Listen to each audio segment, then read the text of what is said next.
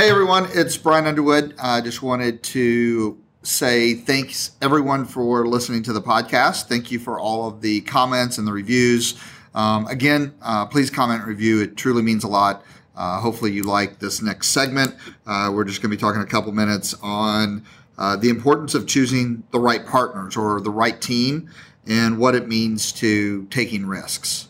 Uh, just to get a couple uh, thoughts off my head, you know, and some of it's just the season of life I'm going through, and it's a constant reminder of the importance of choosing the right partners, the right team, um, the right people that are around you. And I think a lot of times, so many people uh, choose the people that are around them that tell them what they want to hear, or they allow family to dictate or create a narrative for them that might not be um, the best for them, right? And sometimes that's deceiving because.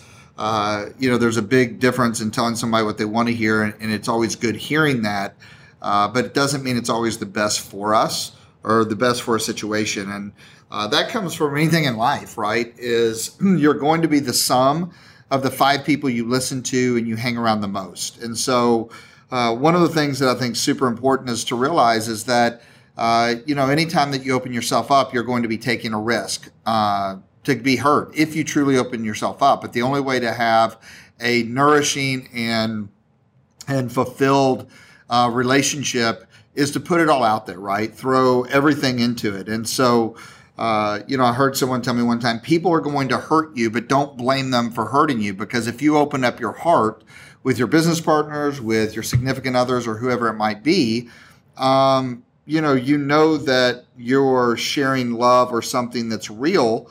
Uh, you know, if there is hurt, right? Like uh, there can't be love without pain, so to speak. And so remember, don't judge the people that are around you. Um, look at them as kind of your spiritual friend, right? Instead, really remember that everyone that we surround ourselves with is operating by the level of consciousness that they know, right? And so the thing that you always want to do is to seek greater wisdom, go find people with more experience that operate at a higher level of consciousness, right? Where they operate not out of a victim mentality to case build or to create a narrative, but they operate based on how they can actually serve the world and serve other people, right? So don't run away from suffering. Um, instead, look at suffering as as something that um, is part of you know helping develop the melodies of your life.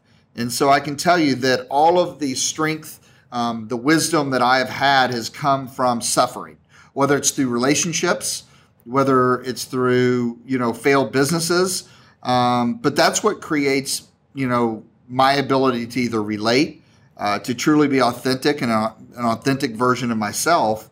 Um, and you know, you got to remember that when you're at the top of the mountain, or if a relationship is too good to be true, then there's probably not true realness in that relationship, right? And so, uh, just remember that um, you know through the winters of heartbreak and uh, when you feel depleted and you feel exhausted and you feel heartbroken, that's where you're doing the most growth, right? And so always remember these questions to ask yourself with the people you're surrounding yourself with is how are um, you know what is the opportunity there how am i getting better because of their energy because of their perspective on life don't let uh, yourself become a victim. Remember, you can't be a leader and a victim at the same time. And so, the reason I'm talking a lot about victim mentality, I'm getting ready to do a an interview with an individual around um, just the whole victim mentality because I think so many people fall into it and they case build a narrative even when they're trying to enlicit friends or significant others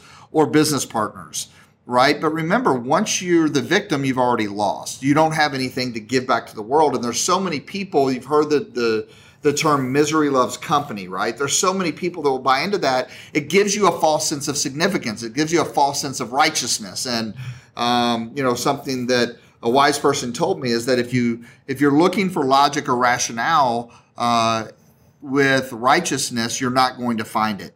And so remember that regardless of what you're going through, whether you're, you know, uh, that you can get through it, um, but you have to be willing to take the risk. You have to be, and the risk that I'm talking about is putting yourself out there, to put your heart out there, the risk of being hurt, right? don't live your life riskless living, right? That does not serve the world. It doesn't serve the betterment of you. Um, and so many people I see, they try to offset their exposure, uh, both from a personal standpoint and a business standpoint, and it, it causes them to play small. And I can tell you right now, that um, risk giving it all up. Do not be afraid. Do not let fear control you. Fear is just a thought. Um, you know, and and listen, if if you're confident in who you are, you have to be willing to just start all over. And so, uh, do the things that scare you the most. That's what's going to cause you to grow the most. So, hopefully, there was a nugget in there for you guys. I know that for me, it's just the constant realization of you're only as good uh, is the people you surround yourself with because the people that you're listening to, whether it's business, whether it's personal, whether it's family, love your family, choose your peer group. Uh, their thoughts become your thoughts, and thoughts are things, whether it's conscious or unconscious. So, truly, truly, as Jim Rohn used to always say, protect and guard the gates of your mind.